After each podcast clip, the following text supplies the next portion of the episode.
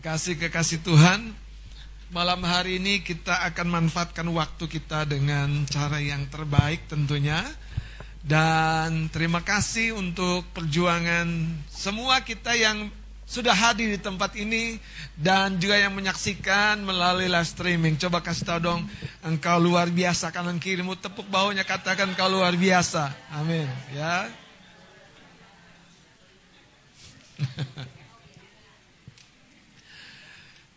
Kenapa saudara? Uh, kalau boleh saya katakan saudara, untuk kita bisa datang kepada Tuhan, bahkan kalau Anda baca di Alkitab, selalu ada tantangan-tantangan dan dan kondisi-kondisi di mana kita harus berani menerobosnya, mengambil keputusan. Dan orang-orang yang seperti ini yang akan mengalami kedahsyatan Tuhan. Amin. Kasih tahu dong sekali lagi, engkau dan saya akan mengalami kedahsyatan Tuhan. Wow, haleluya. Mari kita akan lihat dari Markus pasal yang ke-6. Saudara Markus pasal yang ke-6, kita akan lihat uh, ada satu kisah yang menarik sebetulnya dari catatan Alkitab dari ayat yang ke-30. Saya akan baca buat kita bersama-sama Yesus memberi makan 5000 orang. Kemudian rasul-rasul itu kembali berkumpul dengan Yesus dan memberitahukan kepadanya semua yang mereka kerjakan dan ajarkan. Lalu ia, maksudnya Yesus ya, berkata kepada mereka, marilah ke tempat yang sunyi. Mungkin Jarang kita membaca Yesus berkata, Yesus mengambil sebuah inisiatif, marilah ke tempat yang sunyi. Dan ia sendiri berkata supaya kita sendirian dan beristirahatlah seketika. Dalam keberadaan manusiawinya, Tuhan kita bisa lelah, bisa capek. Jadi kalau hari ini mungkin anda sedang merasakan kelelahan, bahkan bukan hanya di tubuh, tapi di pikiran kita, di perasaan kita. Ada pergumulan-pergumulan yang rasanya begitu panjang sedang kita jalani. Saudara kabar baiknya Tuhan kita dapat merasakan kelelahan kita juga. Dan itu artinya saudara, dalam keberadaannya sebagai manusia yang terbatas di dalam tubuh manusianya, Yesus tidak bisa bergantung kepada kekuatan fisiknya. Dan sebetulnya inilah rahasianya, kenapa dia harus berkali-kali berdoa, naik ke atas bukit, berdoa, memisahkan diri dari banyak orang untuk berdoa, supaya dia kembali disegarkan, dikuatkan secara rohani. Dan kalau kita baca cerita ini, ini ada satu kisah yang kalau boleh saya katakan agak berbeda. Karena waktu dia hendak menyendiri, ternyata orang banyak justru mencari cara untuk bisa selalu ada dekat Yesus. Kalau kita menyimak cerita ini saudara, inilah faktanya hidup. Tidak selalu kita bisa menyesuaikan dengan apa yang kita rencanakan, kita harapkan. Bahkan Yesus sendiri sudah berkata, supaya kita beristirahatlah seketika. Tapi kenyataannya, dia nggak bisa istirahat. Dia nggak bisa istirahat. Hal ini coba saya sampaikan supaya Anda menyadari bahwa hidup ini tidak selalu bisa kita sesuaikan dengan apa yang kita rancangkan, harapkan, bahkan kita komunikasikan. Kenapa? Selalu ada faktor luar yang bisa mempengaruhi perjalanan hidup kita. Namun saudara, ada satu hal yang saya mau tanam di permulaan ini. Kalau Anda dan saya sedang berjalan di dalam panggilan Tuhan. Jangan pernah takut saudara, dengan pengalaman apa pun yang sepertinya tidak sesuai seperti yang Anda rencanakan. Kalau Anda sedang berjalan dalam panggilan Tuhan, dalam rencana Tuhan. Karena di sini masalahnya banyak kita tidak betul-betul yakin apakah aku sedang berjalan dalam panggilan dan rencana Tuhan. Itu yang membuat doa kita terlalu lemah. Karena setiap kita yang dipanggil, dipilih, bahkan diutus dalam rencananya, dia selalu akan mempersiapkan semua dukungan yang terbaik untuk kita berhasil mencapai tujuan Tuhan dalam hidup kita. Amin. Untuk mencapai rencananya dalam hidup kita. Amin. Dan saudara harus paham, Yesus merekrut 12 orang ini bukan untuk menjadi bodyguardnya. Yesus mengambil Petrus, Yohanes, Yakobus dari 12 orang ada tiga orang yang paling dekat. Bukan hanya sebatas supaya dia merasa aman. Tapi Yesus sedang melatih bagaimana hidup dengan dimensi supranatural. Supaya kita tidak banyak mengeluh dan terbatasi oleh dimensi natural kita yang memang sangat-sangat terbatas. Kalau Anda melihat keterbatasan dalam dimensi natural, itulah waktunya Anda melihat ke atas ke Tuhan. Ke yang memanggil dan mengutus Anda di dalam perjalananmu di muka bumi untuk mengerjakan rencananya. Karena saya percaya dia tetap berjaga-jaga atas hidupmu. Katakan amin. Saya lanjutkan. Mari lihat saudara. Ayat 31 sekali lagi. Lalu ia berkata kepada mereka, marilah ke tempat yang sunyi supaya kita sendirian dan beristirahatlah seketika. Sebab memang begitu banyaknya orang yang datang dan yang pergi sehingga makan pun mereka tidak sempat. Sayangnya mimpinya Tuhan mau istirahat tuh nggak kesampaian. Coba lihat. Maka berangkatlah mereka untuk mengasihkan diri dengan perahu ke tempat yang sunyi. Tetapi pada waktu mereka bertolak, banyak orang melihat mereka dan mengetahui tujuan mereka.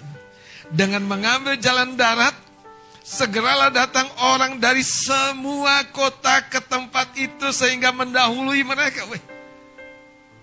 Justru Yesus belum sampai di seberang, orang-orang banyak yang melalui darat dari berbagai kota sudah sampai duluan.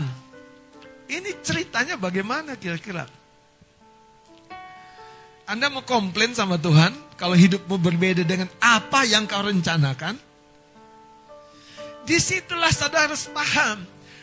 Kalau Anda seirama dengan surga, justru Anda akan menjadi jawaban bagi kebutuhan dunia ini yang sedang menantikan keselamatan, yang sedang menantikan pemulihan, yang sedang menantikan jawaban yang sedang menantikan saudara kesembuhan. Dunia ini sedang sekarat. Sedang sekarat. Sedang sekarat. Sebaliknya orang yang hidup di dalam rencana dalam firman Allah sedang hidup dari kemuliaan kepada kemuliaan. Ini sebabnya kita bukan sekedar sedang hidup dari kemuliaan kepada kemuliaan.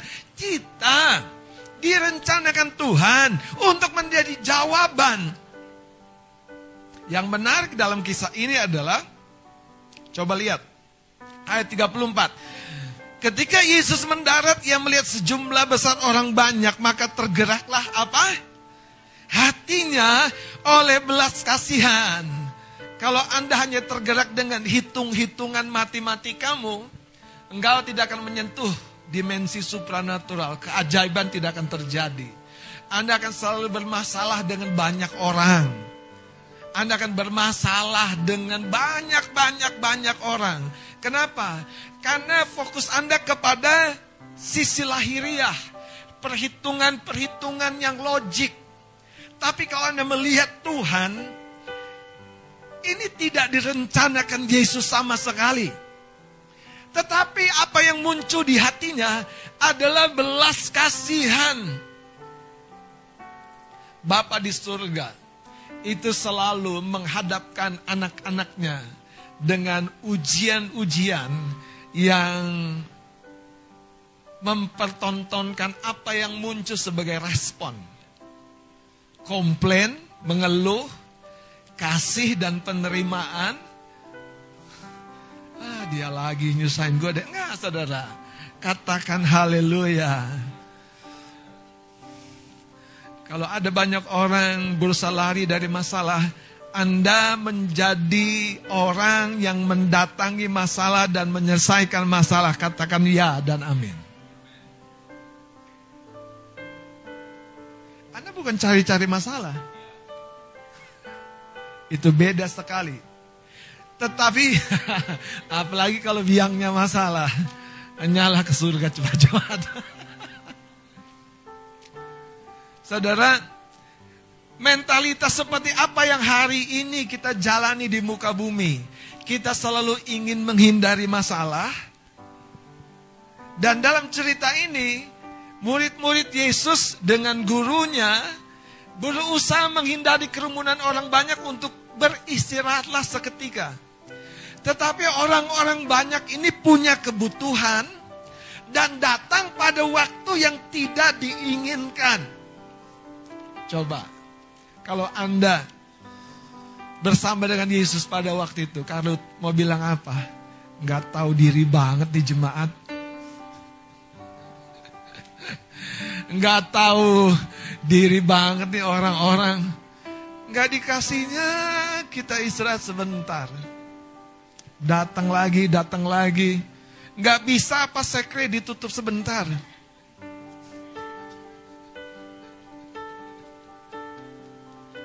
nggak bisa apalah apakah cemara itu di di di, di lockdown sebentar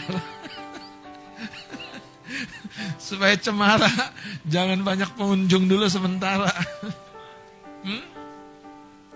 saya mau beritahu saudara di mana level mental kita apakah anda mencari kenyamanan masalahnya bukan kenyamanan yang Tuhan mau beri damai sejahtera yang Tuhan mau beri itu damai sejahtera yang berkelimpahan.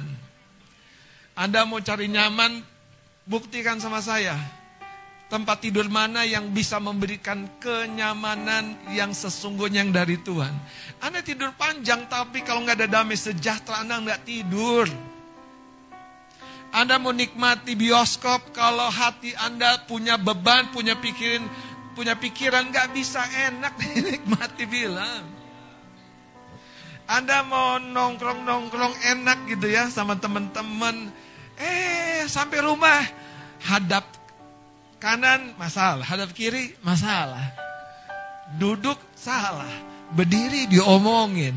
Saya mau beritahu itu sebabnya saudara kita harus mengerti cerita ini terjadi bukan kebetulan ada di Alkitab. 5000 orang nggak tanggung-tanggung dan itu laki-laki belum wanita dan anak-anak. Dan kalau kita sudah baca cerita ini, bukankah Yesus yang berkata gini, kamu yang harus apa? Siap karut?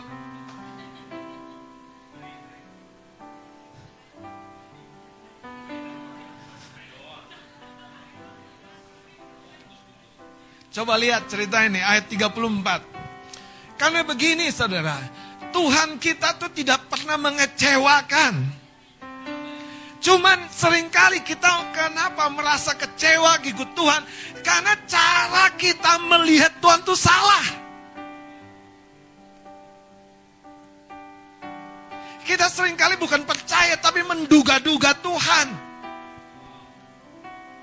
Kita bukan percaya dalam konteks berserah penuh. Kita mungkin lebih sering menuntut Tuhan. Coba lagi, perhatikan cerita ini. Ayat 34, tergeraklah hatinya oleh belas kasihan kepada mereka, karena mereka seperti domba yang tidak mempunyai gembala. Artinya ini domba-domba yang kalau dibiarkan akan binasa. Ini domba-domba yang tidak tahu kandang, tidak tahu padang rumput, tidak tahu jalan, yang siap diterkam serigala. Dan Yesus ketika dia ada di muka bumi dia tahu dia dalam panggilan dan rencana Bapaknya. Itu sebabnya setiap detik, setiap waktu Bayangkan ketika dia doa di depan makam Lazarus.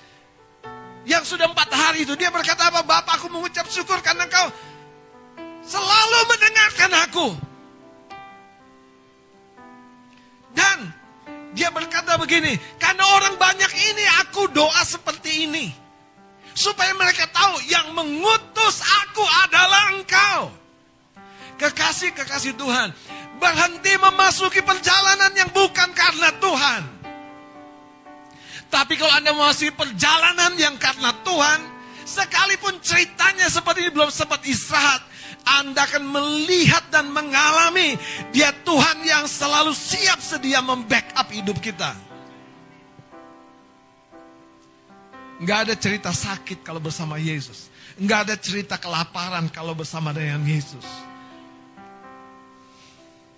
Karena dia adalah roti hidup itu sendiri bahkan saudara.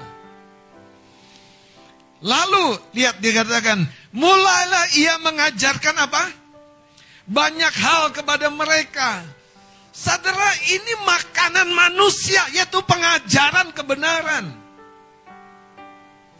Dan Yesus tahu, ini kesempatan yang tidak pernah terduga. Tapi ceritanya, saudara, tidak berhenti sampai cerita-cerita yang baik-baik saja ikut Tuhan. Saya mau kasih tahu. Ada problem yang justru memang harus terjadi. Ayat yang ke-35. Bolehkah Mas Adit boleh baca? Ya. Pada waktu hari sudah mulai malam, datanglah murid-murid kepada murid-muridnya kepadanya dan berkata, "Tempat ini sunyi dan hari sudah mulai malam." Saudara murid-murid ini Bukan mau egois, justru sebetulnya mau menyelamatkan orang banyak ini. Dia datang kepada Yesus dan cerita kondisinya. Lanjut. Suruhlah mereka pergi supaya mereka dapat membeli makanan di desa-desa dan di kampung-kampung di sekitar ini. Iya. Tetapi jawabnya, lihat, kamu harus memberi mereka makan. Saudara, kalau Anda membaca cerita ini, ketika kita melaporkan masalah, kita curhat sama Tuhan, dan Tuhan jawab seperti ini, bagaimana respon kita? Bagaimana respon kita? Bagaimana tanggapan kita? Apakah kita akan segera kecewa dan meninggalkan Tuhan? Atau kita percaya ada sesuatu yang masih tersembunyi dari maksudnya yang dia akan nyatakan. Dan kalau dia menyatakan sesuatu yang tersembunyi, di situlah kemuliaan terjadi. Saudara mujizat lima roti dan dua ikan itu salah satu mujizat yang paling terkenal, saudara. Paling memberkati banyak anak sekolah minggu. Dan paling gampang diceritakan oleh guru-gurunya. Coba Anda cerita mujizat yang lain. Mesti baca Alkitab lagi kan. Dalam-dalam jangan sampai salah. Tapi kalau lima roti donau ikan di luar kepala.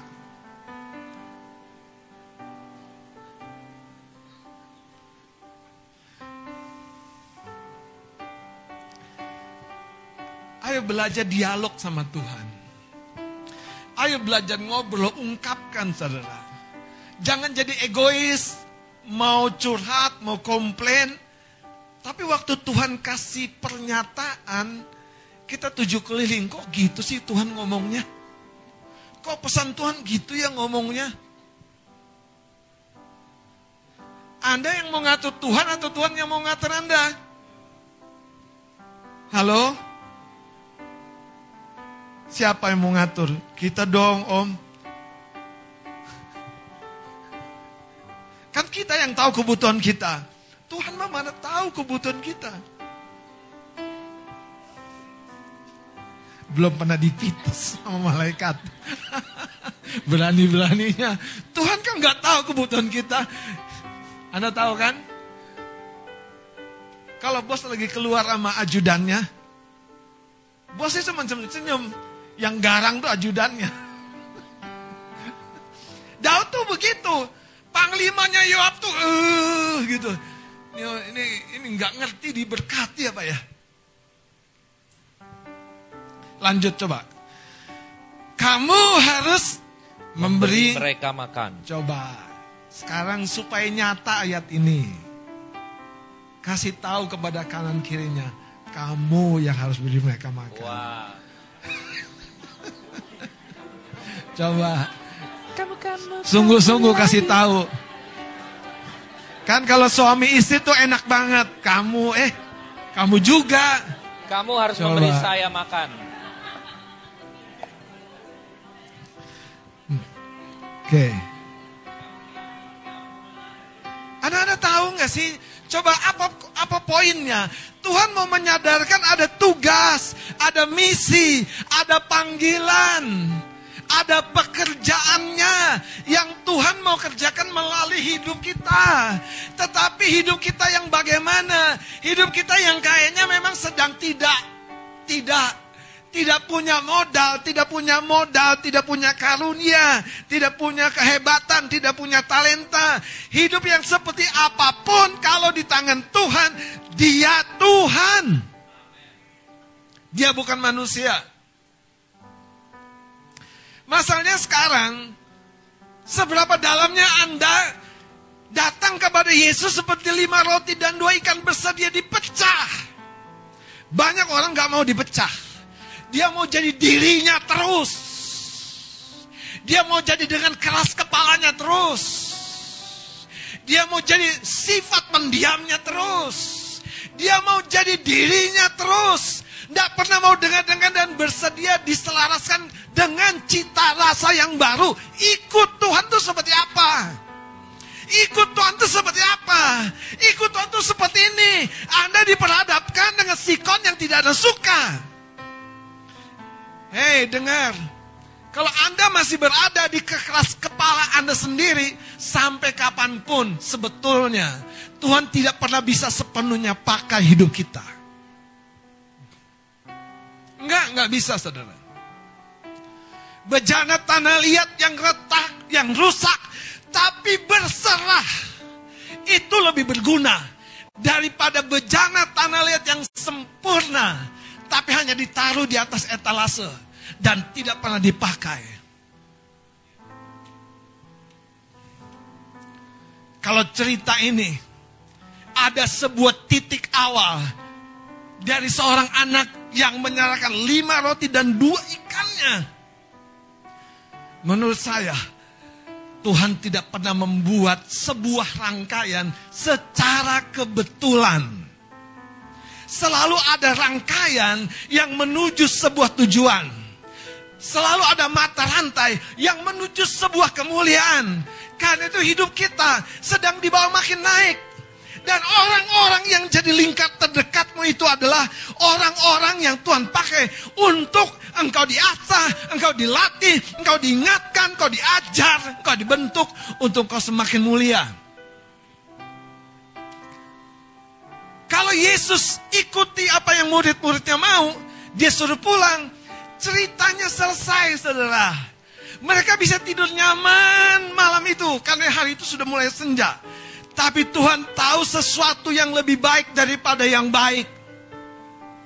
Dua, Tuhan tahu untuk menyatakan kemuliaannya di balik ketidakberdayaannya secara lahiriah. Datanglah ayat ini. Jadi haruslah haruskah kami membeli roti seharga 200 dinar untuk memberi mereka makan? Ini pertanyaan yang biasa kita punya. Haruskah kita keluarkan ini dan itu, ini dan itu? Saudara,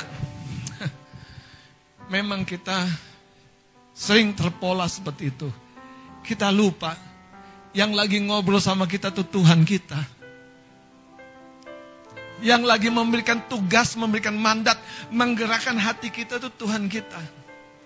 Dia menggerakkan, dia tahu, saudara. Dia tahu Kenapa murid berkata, haruskah kita?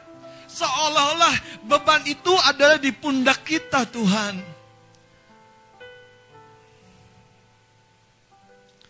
Tapi Tuhan itu menarik saudara. Kenapa saya katakan menarik gini? Dia tidak menanggalkan sisi manusiawinya. Justru dia mau mengajar murid-murid dari sisi manusiawinya. Lihat ayat yang ke-38. Lanjutkan Mas Adit. Ya. Tetapi ia berkata kepada mereka, Berapa? Berapa banyak roti yang ada padamu? Saudara, tema kita berkata, apa yang ada padamu? Sepertinya Tuhan mau berkata bukan hanya apa. Justru dari apa yang ada padamu. Kalau kita berhenti hanya observe, lihat, cek, cari apa yang ada. Itu yang tadi Tuhan mau tunjukkan bahwa yang ada padamu memang terbatas. Tapi dari apa yang ada padamu? Dari apa yang ada padamu? Terlalu banyak kisah yang ajaib di Alkitab. Mari kita lihat beberapa hal dengan cepat. Mari kita ngelihat saudara. Yang pertama kisah Musa seorang yang ragu. Keluaran 4 ayat 1 sampai 5. Tolong seorang baca dengan cepat. Keluaran 4 ayat 1 sampai 5. Ya. Lalu sahut Musa, Ya. "Bagaimana jika mereka tidak percaya kepadaku?" Musa diutus, tapi ada keraguan yang besar. Bagaimana kalau mereka nggak percaya Tuhan? Terus, dan tidak mendengarkan perkataanku, melainkan berkata, "Tuhan tidak menampakkan diri kepadamu." apa buktinya? Tuhan pakai kamu, Tuhan utus kamu. Lanjut. Tuhan berfirman kepadanya, "Apakah yang di tanganmu itu?" Tuhan tidak bilang begini, pergilah, naiklah ke gunung, pergilah ke kota, kumpulkanlah bekal, latihlah dirimu seperti ini, seperti itu. Tapi kalau dia bekerja selalu mulai dari apa yang ada pada kita. Apa kata firman ini? Apa? Yang di tanganmu itu. Apa yang di tanganmu? Karena itu saudara, minggu lalu, minggu kemarin saya katakan, waktu Tuhan mengangkat tongkatnya atas bukit, Yosua menang berperang di lembah. Ini tongkat dari surga kah? Coba pikirkan sebentar. Ini tongkat yang dari surga kah? Ini tongkat biasa yang Musa, saudara, orang selevel apa yang kalau udah jalan tuh bawa tongkat? Gimana Kak Ian? Bawa tongkat? Aku mau ngantor dulu ya, ambil tongkat. Gitu.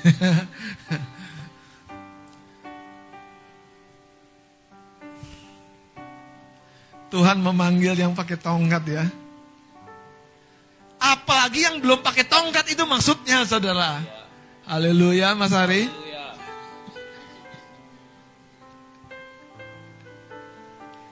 Apa yang di tanganmu itu? Terus Jawab Musa, jawab Musa, "Tongkat." tongkat. Ada tahu tongkat? Itu artinya satu batang kayu yang sudah tidak ada kehidupannya lagi. Anda tahu yang namanya tongkat? Itu satu batang kayu yang sudah dikerok, saudara sudah kering, sudah sudah sudah tidak ada kehidupannya. Tetapi di situlah keajaiban akan dinyatakan, didemonstrasikan. Tuhan pakai tongkat Musa yang membelah apa? Laut. Tuhan pakai tongkat Musa yang apa? Diangkat, membawa kemenangan. Hari ini, tahukah Anda, keajaiban Tuhan di dalam hidup kita bukan tunggu dari Israel, bukan tunggu dari Amerika, bukan tunggu dari perguruan tinggi negeri, bukan tunggu dari mana dari mana-mana, tapi dari kehidupanmu. Amin. Musa sudah memiliki kesiapan karena dia membawa tongkat yang ternyata dari situ pekerjaan Tuhan yang besar dinyatakan. Mari kita lihat sekarang saudara cerita yang lain. Satu Raja-Raja pasal 3.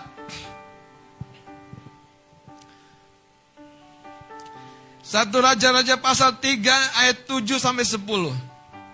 Satu raja-raja Ya. 3 ayat 7 yang sampai 10. Maka Ya. sekarang ya Tuhan Allahku, Ya. Engkaulah yang mengangkat hambamu ini menjadi raja Kalau menggantikan Daud kita ayahku. tahu siapa yang memposisikan kita di posisi sekarang, Anda harus percaya dia tuh bukan asal-asalan tempatkan kita.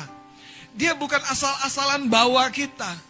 Dia membawa kita kepada kemuliaan. Sekalipun di balik tantangan ujian. Karena yang menarik buat dia bukan kenyamanan, tapi iman kita. Iman kita.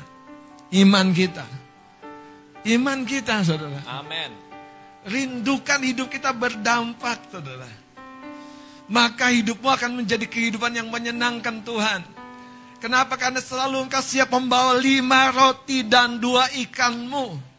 Bukan untuk menjadi satu bekal yang memuaskan dan mengisi perutmu saja. Tapi membekali, mengisi perut lima ribu jiwa. Itu baru laki-laki sekali lagi. Wow. Lanjut. Sekalipun aku masih sangat muda dan belum berpengalaman. Anda tahu ya, Salomo itu diangkat menjadi raja menggantikan Raja Daud yang sangat termasyur dan sangat terkenal. Dan Salomo masih muda. Terus, Demikianlah hambamu ini berada di tengah-tengah umatmu yang kau pilih, suatu umat yang besar yang tidak terhitung dan tidak terkira banyaknya. Anda akan mengerti kenapa doa Salomo minta hikmat. Salomo ingin hidupnya menjadi jawaban, saudara.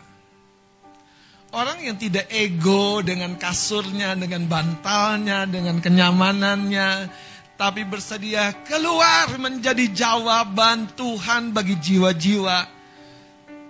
Wow, ketika Anda kembali nanti, malaikat di surga, respect sama engkau kesuksesanmu tuh yang pertama-tama adalah mengabaikan kenyamanan dagingmu justru. Bukan mengalami berkat, berkat, berkat, berkat, berkat. Mengabaikan kenyamanan dagingmu untuk menjadi jawaban saudara. Karena itulah yang Tuhan kita lakukan di kayu salib. Mengabaikan tubuh manusianya untuk menjadi korban yang sempurna. Lanjut saudara apa yang Salomo katakan? Maka berikanlah kepada hambamu ini Ya, hati yang faham menimbang perkara Ya. untuk menghakimi umatmu dengan dapat membedakan antara yang baik dan yang jahat. Anda tahu kenapa Salomo minta hikmat? Di sinilah yang menarik. Tidak pernah orang akan meminta hikmat. Anda harus pahami baik-baik. Kalau dia bodoh. Tidak pernah orang akan minta hikmat kepada Tuhan kalau dia bodoh. Karena hanya orang berhikmatlah yang sadar hikmatnya belum apa-apa. Karena itu kita tidak bisa bilang orang bodoh karena ketidakcerdasannya. Bahkan di dalam kebodohannya ada hikmat yang membuat hikmat yang yang sumbernya tidak terbatas dari Tuhan akan diberikan kepadanya. Itulah Salomo. Dia memang bodoh masih kecil, tapi dalam hikmatnya itu dia minta Tuhan berikan aku hikmat untuk menimbang perkara yang benar. Kenapa tujuannya? Bukan supaya dia hebat, bukan supaya dia berhasil, tapi supaya dia bisa menjadi jawaban. Coba tepuk bawah kanan kirimu. Sudahkah kita menjadi jawaban?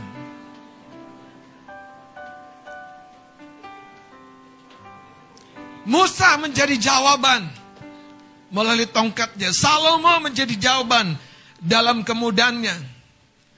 Saudara, apa yang kita mau tangkap malam hari ini? Tuhan selalu mampu dan mau memakai yang sekecil, sesederhana. Bahkan dalam perhitungan manusia hanya lima roti dan dua ikan. Tuhan mau dan mampu. Nanti ujungnya kita harus tahu. Yang sedikit pun tidak akan berarti apa-apa. Kalau bahasa saya ya, hanya kita kekepin. kita kekepin. Ini punya aku. Ya kan, enak aja Kak Vera mau. Ini punya aku. Tapi kalau diserahkan, tidak apa-apa. Ini punya kalian. Wow. Waktu kita berkata ini punya kalian, di situ saudara gudangnya Tuhan tuh terbuka gemboknya. Karena yang bermurah hati kata Alkitab akan menerima apa? Kemurahan. Yang bermurah hati akan menerima kemurahan.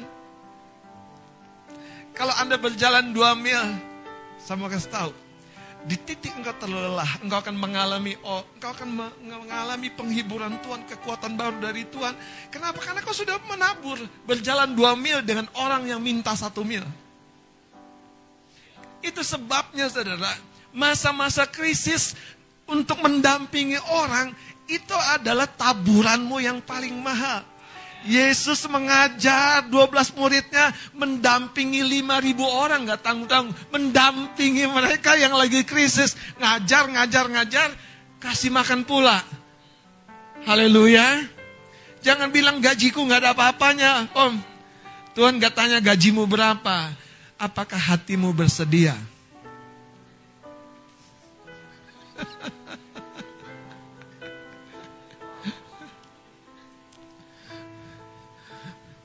Kekasih-kekasih Tuhan, mengertilah hatinya Tuhan. Jangan kita mau jadi diri kita terus. Bersedialah jadi lima roti yang dipecahkan. Bersedialah jadi dua ikan yang dipecahkan.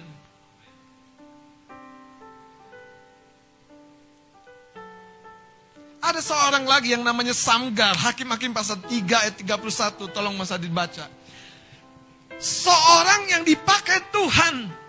Padahal dia bukan pahlawan. Hakim-hakim pasal 3. 3. Ayat 31. Hakim-hakim pasal 3 ayat yang ke-31. Ya. Sesudah dia bangkitlah Samgar bin Anat. Ya. Ia menewaskan orang Filistin dengan tongkat penghalau lembu. Saudara tahu Samgar ini jadi jadi pembela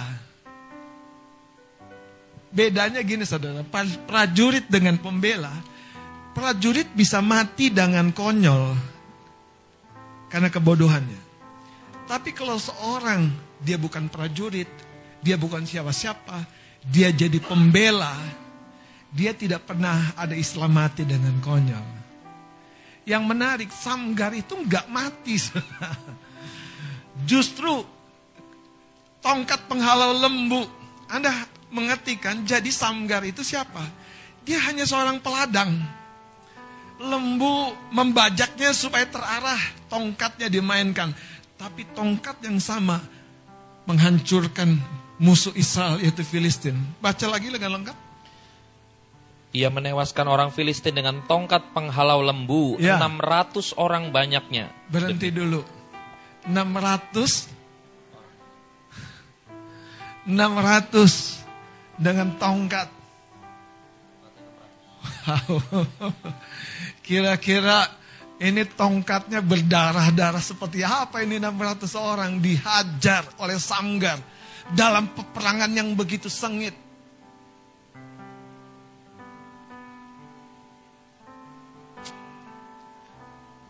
Yang terakhir, mari kita lihat Daud. 1 Samuel 17 ayat 40. Mari kita baca bersama. 1 sama 17 ayat 40. Saudara, kalau Anda hari ini bertanya, apa yang ada padaku? Tuhan mau bilang, dari apa yang ada padamu? Kita tuh sedang berjalan. Engkau akan berhenti kalau hatimu tertutup buat orang lain. Salomo hatinya bukan untuk tahtanya, tapi untuk rakyatnya. Samgar saudara.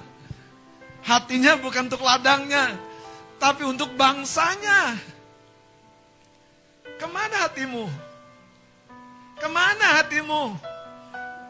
Engkau akan tahu pada waktu-waktu di mana engkau sebetulnya punya kenyamanan dan engkau tenggelam dalam kenyamananmu. Itulah hatimu. Tapi kalau engkau korbankan kenyamananmu untuk orang yang bahkan bikin masalah buat dirimu, Tuhan akan menjumpai hamba-hamba yang membawa hidupnya sebagai lima roti dan dua ikan yang dipecahkan. Alkitab mencatat 1 sampai 17 ayat 40. Lalu Daud mengambil tongkatnya di tangannya. Dipilihnya dari dasar sungai lima batu yang licin dan ditaruhnya dalam kantung gembala yang dibawanya. Yang di tempat batu-batu sedang umbannya dipegangnya di tangannya.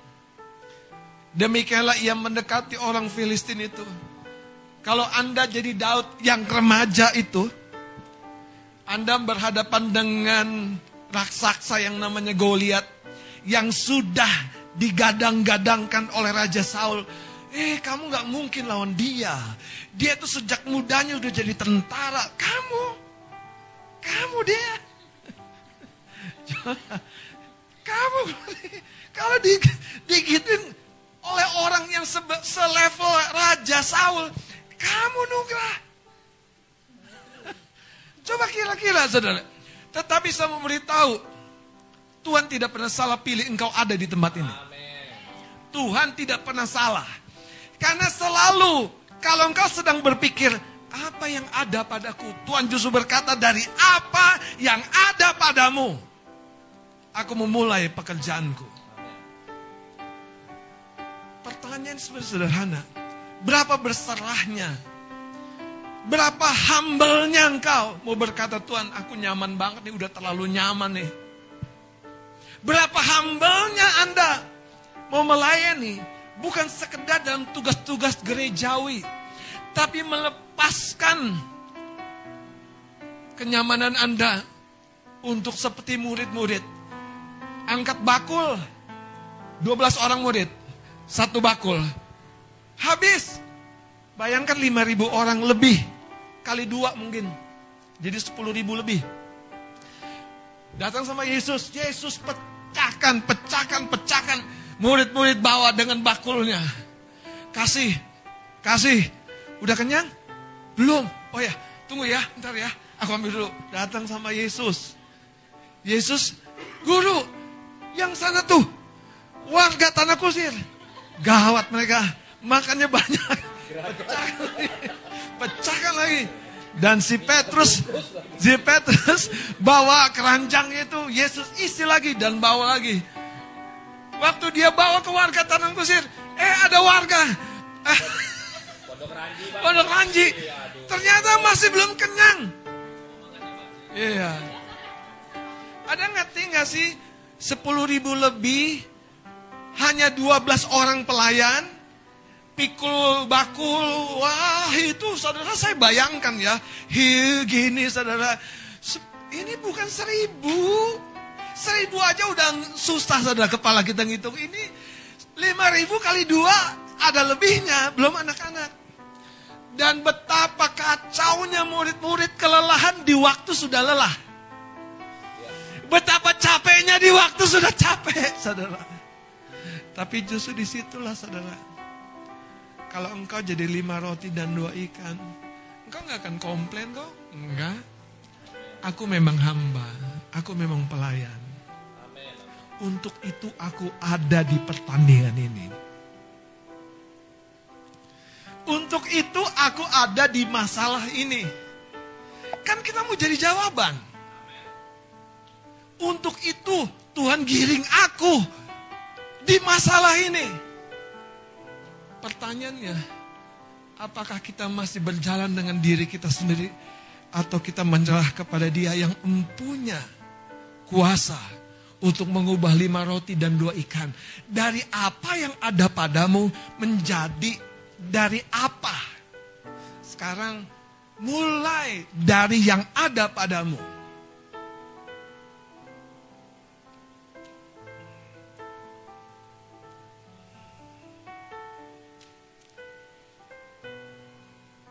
Kita kembali kepada Markus pasal yang ke-6.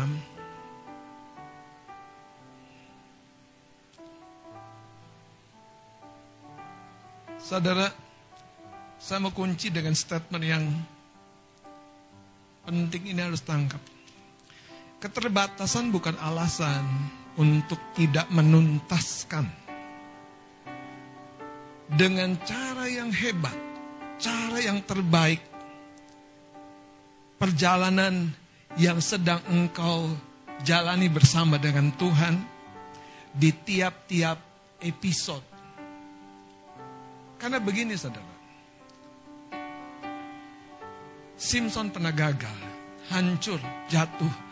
Tapi Tuhan tidak pernah membiarkan pahlawannya ini hina. Di tengah-tengah matanya buta, rambutnya mulai tumbuh. Dia ingat kembali dari mana kekuatannya dari Tuhan. Tuhan apa? Kembalikan lagi. Tetapi ini yang menarik. Dia menutup ceritanya itu dengan menewaskan lebih banyak orang Filistin daripada masa hidupnya. Anda tahu Simon Petrus kalau dalam cerita gereja saat ini itu pelayan yang kualat, pengerja yang nggak tahu diri. Dengerin saya, mungkin lebih mendarat lagi di tengah-tengah kita. Pemimpin Kersel yang nggak ngerti dikasihi, malah menyangkal gembalanya, meninggalkan pelayanan. Tapi cerita Simon Petrus tidak pernah berakhir dengan sebuah cerita yang hina dina. Justru sebaliknya, hidup Petrus waktu dia berserah di tangan sang penjunan dipecahkan jadi rasul. Masalahnya Apakah kita ngotot dan kecewa dan marah dengan Tuhan dengan sebuah kisah? Apa yang ada padaku? Apa yang aku bisa? Mau buat apa aku Tuhan? Keluargaku seperti ini. Atau sebaliknya, kita datang kepada Yesus yang belum pernah berhenti berkarya dalam hidup kita dan berkata Tuhan, ini yang aku punya. Biarlah dari apa yang aku punya yang begitu Gak ada, gak ada harganya gitu maksud saya. Hanya lima roti jelai, betul. Kecil. Tapi dari lima roti jelai dan dua ikan itu, lima ribu jiwa terselamatkan bahkan lebih.